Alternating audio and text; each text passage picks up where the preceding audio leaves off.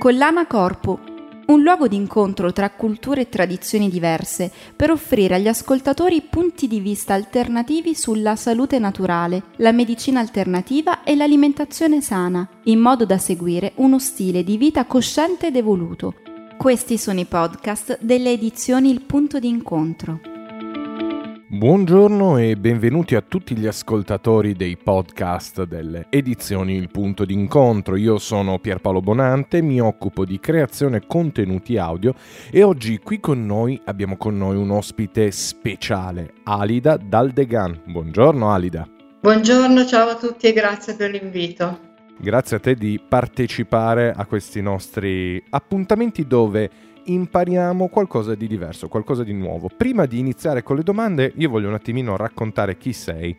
Allora, io prendo proprio i testi che mi hai mandato, sono molto interessanti. Proprio inizia con in occasione delle festività di fine anno del 1985-86, Alida compie un viaggio in terra indiana e li incontra per motivi di salute la medicina indiana, l'Ayurveda. Poco dopo il ritorno in Italia incontra il monaco S.V. Govindan che visse con il Mahatma Gandhi e poi con Vinova Bhave, insegnante riconosciuto a livello mondiale per l'arte del massaggio dello yoga e per ben 15 anni lui si adopera per insegnarle personalmente, assiduamente e duramente la Ayurveda.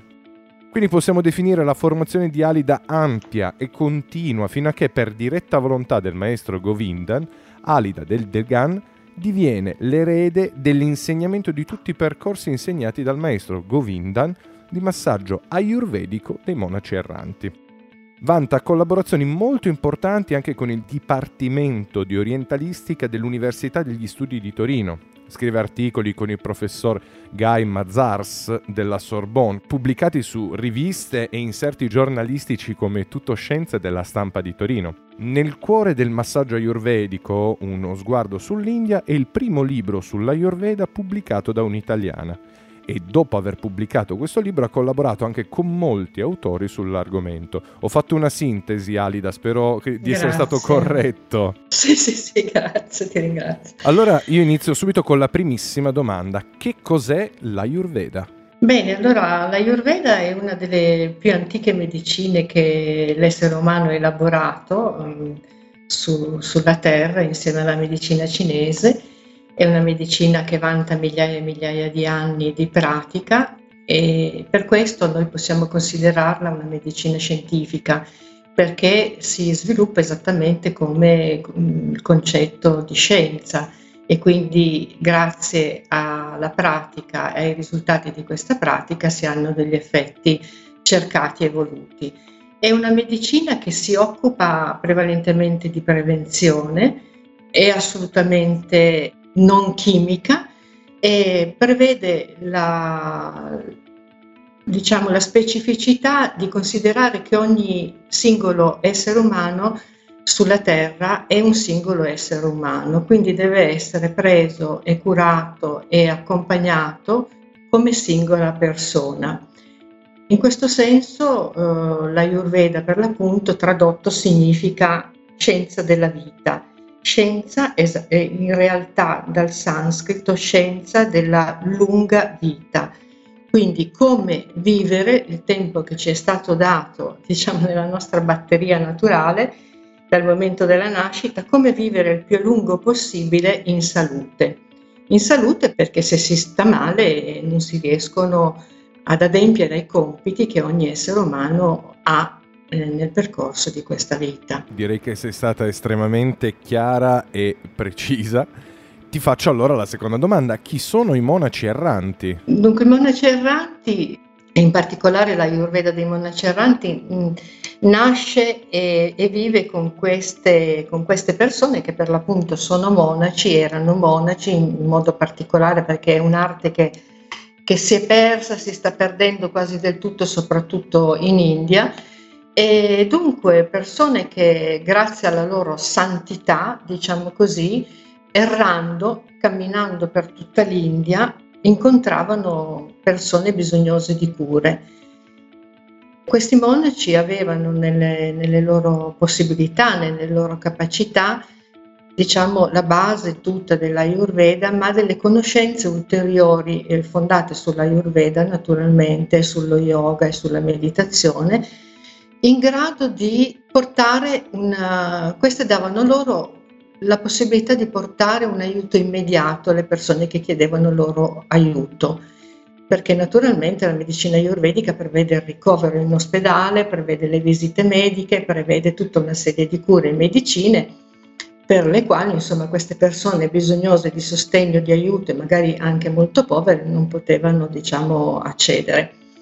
E, e quindi questi monaci avevano e hanno una grandissima conoscenza nell'arte della cura e di una cura tra virgolette immediata, pur sempre fondata sulle basi dell'Ayurveda. Il mio maestro, un monaco per l'appunto che ha vissuto con Gandhi, che ha, ha vissuto tutta la sua vita in India in ashram, eh, si era occupato in modo particolare di dare questo sostegno eh, grazie al massaggio ayurvedico al suo maestro, il santo Vino Babave e con la sua prima venuta in Italia e in Europa, invitato in un congresso, ha poi iniziato a insegnare l'Ayurveda e a insegnare questo tipo di Ayurveda. Ti devo fare una domanda che non avevo scritto. Quando tu parli di santità di queste persone, si intende la santità che può essere concepita nel mondo cattolico cristiano o un altro tipo di santità? Eh, cioè, quindi se hanno fatto dei miracoli. Mettiamola in questi termini banali, però sì. sì. Eh, allora, eh, in tutta l'India alcune persone vengono con- riconosciute come sante, ok? Come santi. Quindi eh, si usa questo termine perché è tutto il popolo indiano che riconosce Vino Babave come santo e tutte le persone che io ho incontrato riconoscono il maestro Govindan come diciamo una persona di grande, grande spiritualità. Direi che questi termini, al di là del tipo di religiosità, si, si, incontrano, cioè non ci sono santi di un certo tipo piuttosto che di un altro con un più, con un meno. Ecco. A questo livello certamente sappiamo tutti di che cosa stiamo parlando, anche al di fuori di una credenza religiosa. Mi è capitato molto sovente che alcune persone massaggiate da lui uscissero dalla, dalla sala del trattamento e dicessero a me è un santo persone che non erano per esempio mai andate in chiesa. Non è un caso infatti che ti abbia fatto questo tipo di domanda perché la sacralità potremmo dire che non è necessariamente unita all'ambito della religiosità? Possiamo mettere Assolutamente, questo? sì, sì, sì, certo. Anche se uno dei principi fondamentali della Ayurveda è quello fondato sulla spiritualità e sul percorso spirituale dell'essere umano sulla Terra. A tal proposito, diciamo che è il momento di entrare nel vivo di questa intervista. Perché hai scritto questo libro nel cuore del massaggio ayurvedico? Allora, ho scritto nel cuore del massaggio ayurvedico dopo questo primo viaggio in India che feci, eh, se si può dire quasi per sbaglio, tra virgolette, perché l'idea era quella di partire, avevo circa 25 anni, con il mio fidanzato di tre anni più giovane di me, era quello di partire per un lungo viaggio, quindi non era tanto diciamo, il luogo, anche se era stato scelto il Sud America in realtà, ma era proprio questa cosa di staccare dalle, dalle, abitudini e partire per un lungo viaggio. Avevamo tre mesi a disposizione e quando decisi di andare in agenzia per comprare il biglietto per il Sud America mi resi conto che i denari che avevo non sarebbero bastati per questi tre mesi di viaggio. E quindi questa signora a Roma ci guardò un po' così, sbigottiti, diciamo questi dove vogliono andare e ci propose l'India. L'India per me era uno di quei luoghi assolutamente da cancellare dalla cartina della terra perché era un periodo diciamo della vita dove la, la gente andava in India, tornava tutta strana, tutto, tutti che avevano capito tutto, insomma ecco, io piuttosto politicizzata già in quel momento diciamo che trovavo delle difficoltà l'idea di andare in India però insomma la signorina, la signora ci convinse e comprammo il biglietto e partimmo per l'India. E devo dire che come tanta letteratura vuole, lì mi sono ritrovata a ricomporre la mia identità. Mi è successo qualcosa di molto particolare, man mano che stavo in India, eh, ma da subito ho avuto dei sogni, ho incontrato delle persone e proprio ho ricomposto il mio puzzle interiore. Io lì ho capito perché avevo fatto le scelte dei miei studi, perché ero interessata a degli argomenti così tanto diversi dai miei amici, coetanei e ho incontrato persone meravigliose, eh, veramente in, insperabili, ecco, insospettabili. Non, se non si viaggia in certe situazioni non si può neanche immaginare di incontrare queste situazioni, mh, questi paesaggi, queste persone, ma è stato nel contempo anche un viaggio molto molto duro perché eh, si parla di parecchi anni fa e io ero un occidentale giovane, sì, vestita alla moda delle ragazze giovani indiane, ma certamente un occidentale, per cui al mio passaggio non una volta ma più volte alcuni uomini indiani mi guardavano e sputavano a terra. E insomma è, è stato un viaggio molto, molto importante, forte.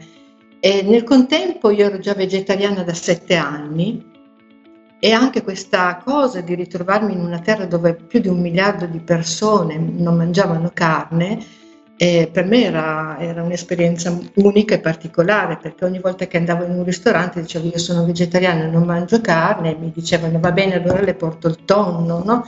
ecco, o il salame eh, ecco, eh, quindi trovarmi in una terra dove tutti erano vegetariani è stata un'esperienza particolare mi sono ammalata ho preso un'infezione tropicale ad una gamba, mi sono ammalata gravemente, ho rischiato di perdere la mia gamba destra e lì con una cura ayurvedica di famiglia, familiare, quindi una prescrizione che tutti in India conoscevano, sono stata curata ed ho incontrato l'ayurveda che non conoscevo assolutamente, conoscevo già l'omeopatia, la fitoterapia, un po' lo shiatsu, ma l'ayurveda assolutamente no.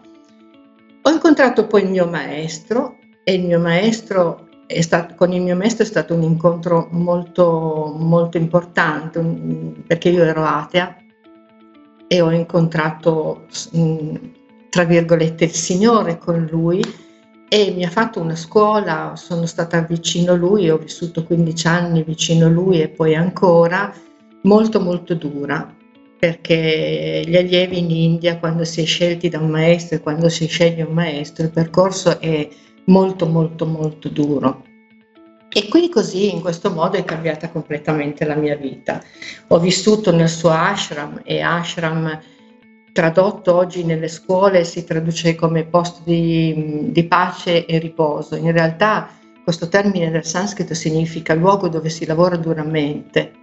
Ecco, quindi ho vissuto nel loro ashram, nel suo ashram, dove ho incontrato i filosofi più contemporanei, più importanti, che passavano tutti di lì, si fermavano a dormire, riunioni, eccetera, e la mia vita si è naturalmente trasformata. Diciamo che ho trovato, ho capito il perché anche della mia tristezza, delle mie difficoltà nell'inserimento della vita, ho capito perché non stavo mai bene da nessuna parte, ho capito perché tante cose mi tormentavano, ho capito perché ho incominciato a studiare psicologia a 11 anni, ecco, ho capito il perché e dove volevo andare, ecco, è stato come, sì, si può dire una, una rinascita. E quindi questo libro l'ho scritto innanzitutto per raccontare questa storia, perché mi sono resa conto che questa era una storia, parlando poi con gli amici, i professori, eccetera, quella vissuta, quella che stavo vivendo e quella che avevo vissuto molto particolare, unica e questo capovolgimento, diciamo, della, del mio uh, vivere la vita, ho avuto bisogno di eh, scrivere innanzitutto per me. Mi sono trovata in un momento della vita dove ero da sola in casa, molto tranquilla, in un posto dato, in mezzo alla natura e ho incominciato a scrivere. Ho incominciato a scrivere ed è venuto, ho impaginato questo libro, ho scelto queste fotografie in un modo particolare, in bianco e nero, che potessero essere, dare un messaggio a tutti gli esseri umani eh, indistintamente. Ho cercato di arrivare a tutte le persone raccontando me la mia esperienza. Ho poi proposto ad alcune case editrici che mi avevano chiesto di cambiarlo completamente perché naturalmente era un libro molto strano.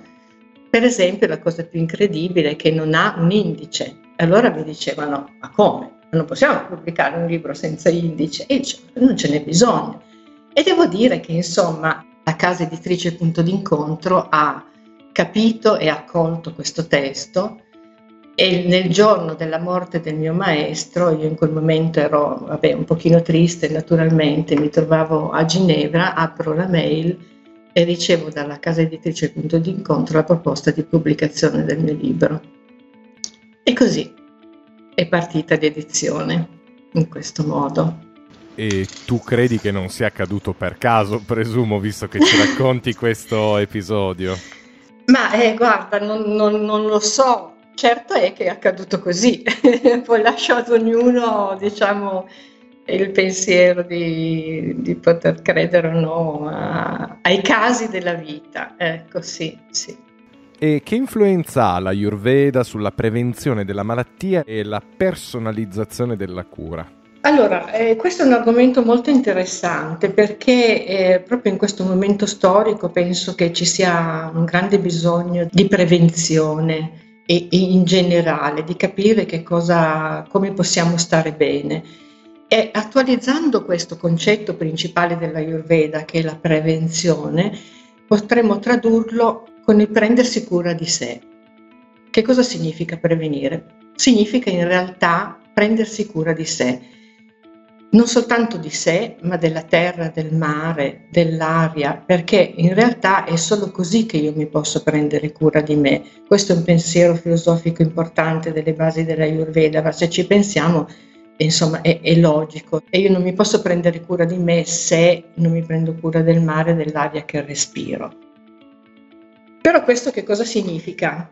Che devo prendermi, comprendere i miei bisogni, se io devo prendermi cura di me, devo capire di che cosa ho innanzitutto bisogno. Per capire di che cosa ho bisogno devo conoscermi. Quindi devo decidere, fare questa decisione di conoscermi, decidere di capire che cosa voglio, dove voglio andare. In fondo questa decisione noi potremmo dire che è la decisione di amarsi in un qualche modo. Allora, oggi è possibile tutto questo? Pongo io delle domande. E al di là di tutti i pensieri possibili, anche in questo momento del Covid, o è di questo che abbiamo poi magari bisogno veramente, no? I pensieri possibili quali sono? E da dove possiamo iniziare? Questa prevenzione, questo prendersi cura di sé, questo capire chi siamo e questo quindi in definitiva amarmi. Quindi prevenire significa essere presenti in definitiva, no? che è diciamo, la base dello yoga, se vogliamo, della Ayurveda e della meditazione. Possiamo dire che prevenire significa esattamente essere presenti. Io so sicuramente che cosa mi fa male, tutti lo sappiamo, no? Perché non, non, non lo facciamo, non facciamo qualche cosa che va da un'altra parte?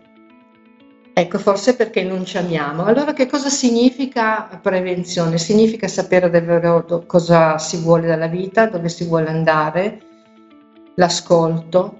C'è per esempio un importante sutra nella Ayurveda che dice, una base fondamentale dei testi di medicina ayurvedica, racconta che la base della malattia, il principio diciamo più importante dell'instaurazione della malattia è l'errore dell'intelletto. Perdona, cosa si intende con errore dell'intelletto? Non volevo interromperti, ma io ho tipo 200 domande da fare. Eh, l'errore dell'intelletto è la prima causa della malattia ed è quello che dicevamo prima, no? Io so che cosa mi fa male, so che cosa mi fa bene. Se però vado contro queste leggi naturali, sono sicura che prima o poi arriverà la malattia. Ecco, questo in modo molto semplice. Eh?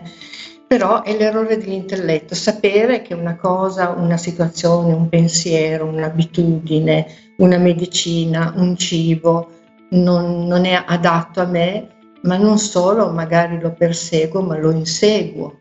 Molti di noi hanno fatto e fanno questo nella vita, no? Ecco, questo è l'errore dell'intelletto e questa è la base della malattia, dell'instaurarsi della malattia. Quindi dobbiamo ascoltarci, E in questo momento della vita questa confusione che tutti noi abbiamo è ancora più evidente perché non sappiamo stare con quello che c'è.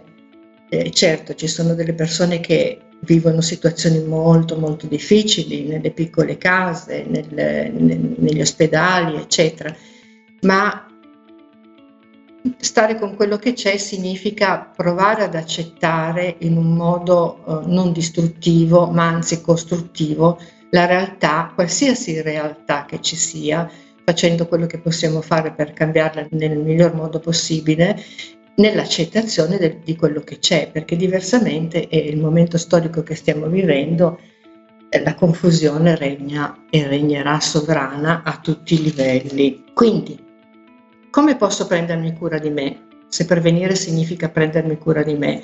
E la Ayurveda dà tutta una serie di indicazioni, di tecniche, diciamo, igieniche, quotidiane, da applicare alla propria vita personale.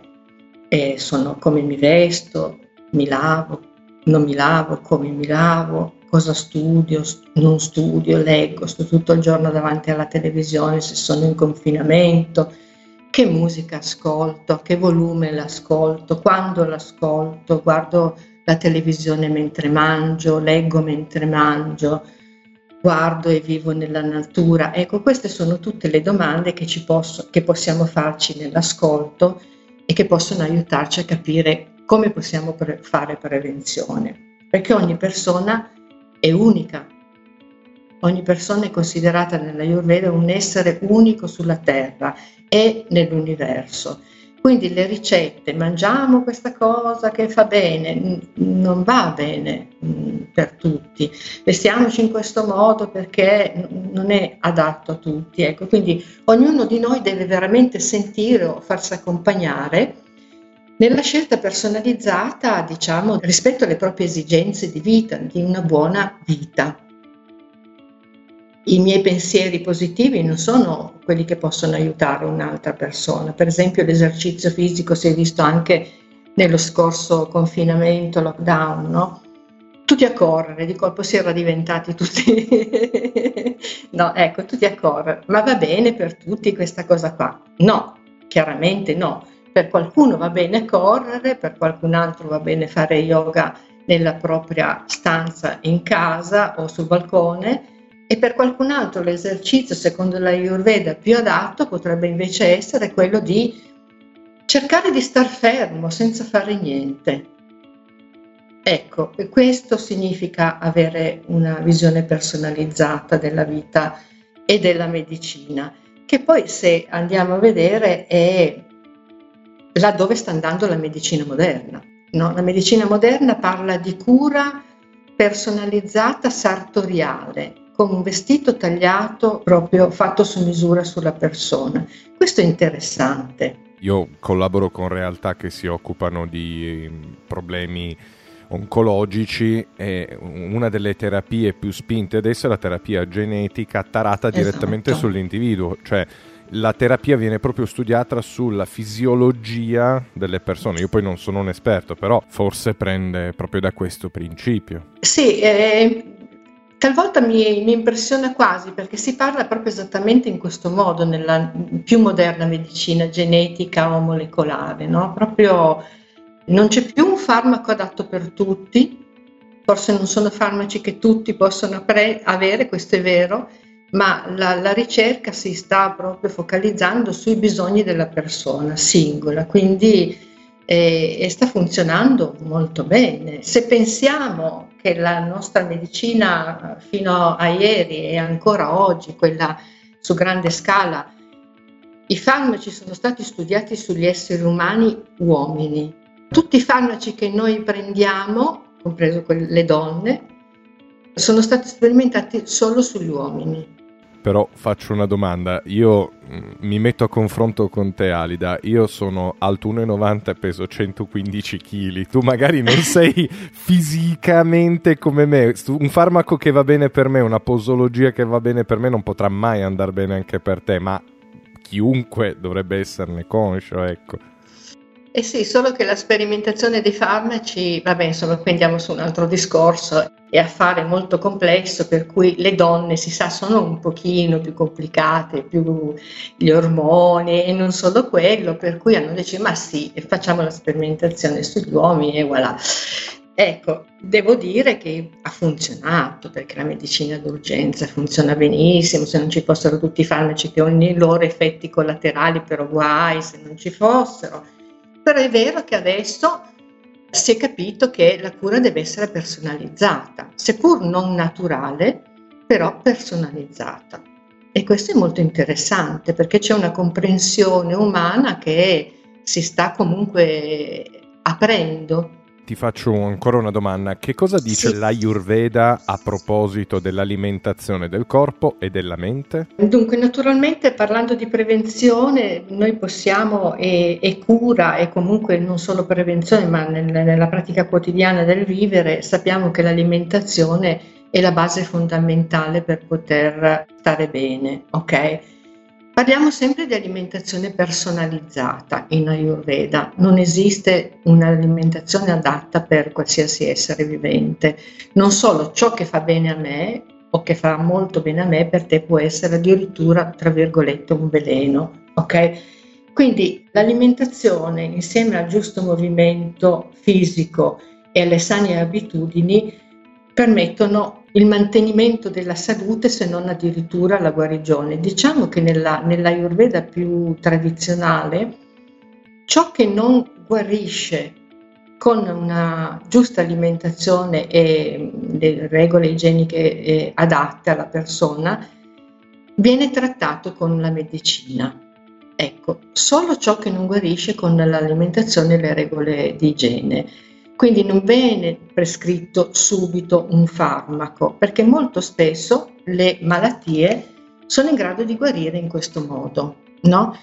D'altra parte sappiamo benissimo che la maggior parte delle nostre malattie, anche secondo la medicina occidentale moderna, ha le sue cause sulla, nell'alimentazione e nella scorretta alimentazione, quindi so, tutte le medicine legate ai problemi circolatori, infarti, ictus, diabete, molti tipi di tumori hanno come substrato un'alimentazione quasi sicuramente non corretta e inserendo un'alimentazione corretta anche la persona molto ammalata può guarire o comunque stare decisamente meglio. Ok?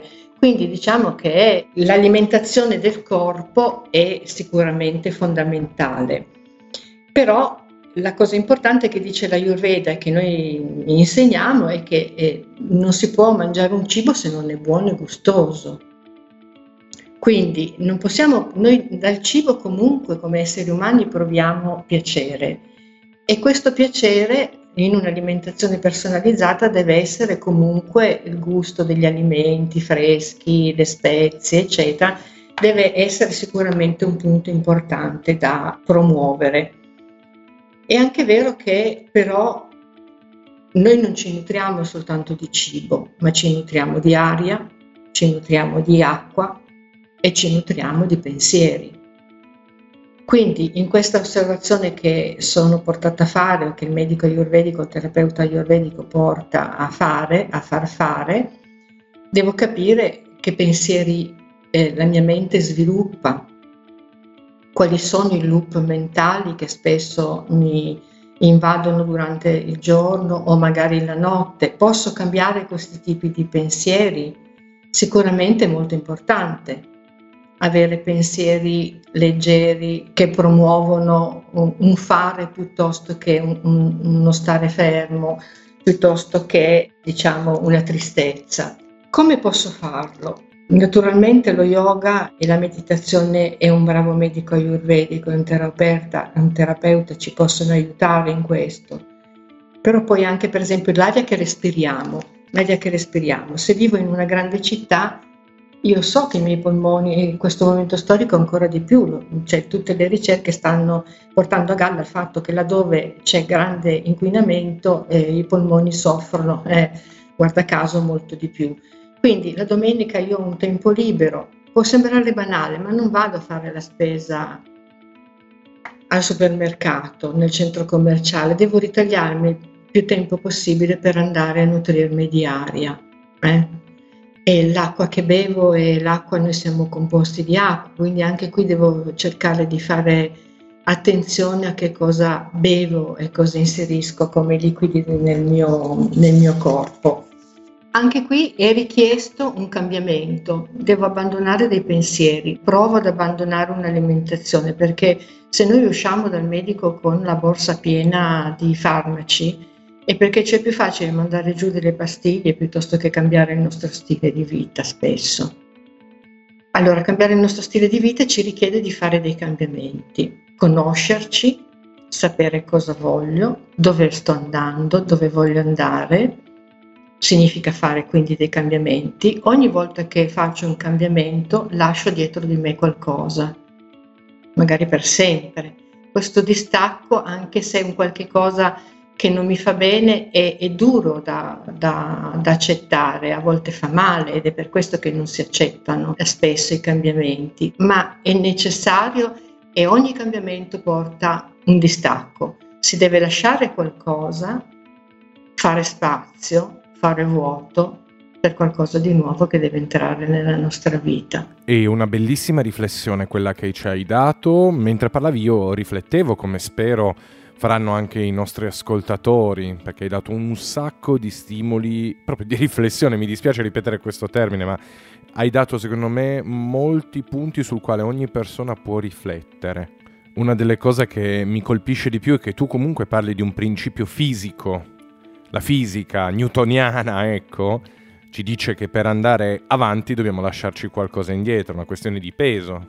Se io volessi sollevarmi dal suolo dovrei pesare più leggero dell'aria, ecco, dovrei avere un, una massa inferiore a quella dell'aria. Perdonate i fisici, io non sono un fisico, però il senso è questo. Eh, correggimi se sbaglio, Alida. No, è proprio così, certo, certo. Eh, eh, sì. A tal proposito io ci tenevo a ringraziarti per il tempo che ci hai dedicato e Vuoi ancora aggiungere qualcosa a tutto quello che ci siamo detti fino ad ora? Ecco, vorrei ritornare ecco, su questo punto. Ogni volta che noi dobbiamo fare un cambiamento, lasciamo dietro di noi qualche cosa. Se lasciamo dietro di noi qualche cosa e inseriamo a quel posto qualcosa di positivo che è più adatto alla nostra vita e alla nostra salute, l'India definisce questo, i grandi filosofi indiani contemporanei definiscono questo fare come atto di intelligenza. Definiscono questo l'intelligenza. Vedo che qualcosa non va bene. Una volta che visto è visto, nessuno di noi può più far finta che non è stato visto. Magari si mette in un cassetto sotto un materasso, ma è stato visto. Se io ho la forza e il coraggio di modificare immediatamente dopo aver visto la mia vita, l'Inde definisce questa intelligenza. Io con questa frase ti ringrazio, voglio rinnovare i miei ringraziamenti per tutto quello che ci hai detto. Grazie a te e a voi tutti. Ciao. Ringraziando tutti quelli che ci hanno ascoltato fino a questo punto, volevo rinnovare il mio invito ad ascoltare il prossimo podcast delle edizioni Il punto d'incontro. Buona giornata a tutti. Avete ascoltato i podcast delle edizioni Il punto d'incontro, una produzione di Pierpaolo Bonante per edizioni Il punto d'incontro Seguici su www.edizionilpuntodincontro.it.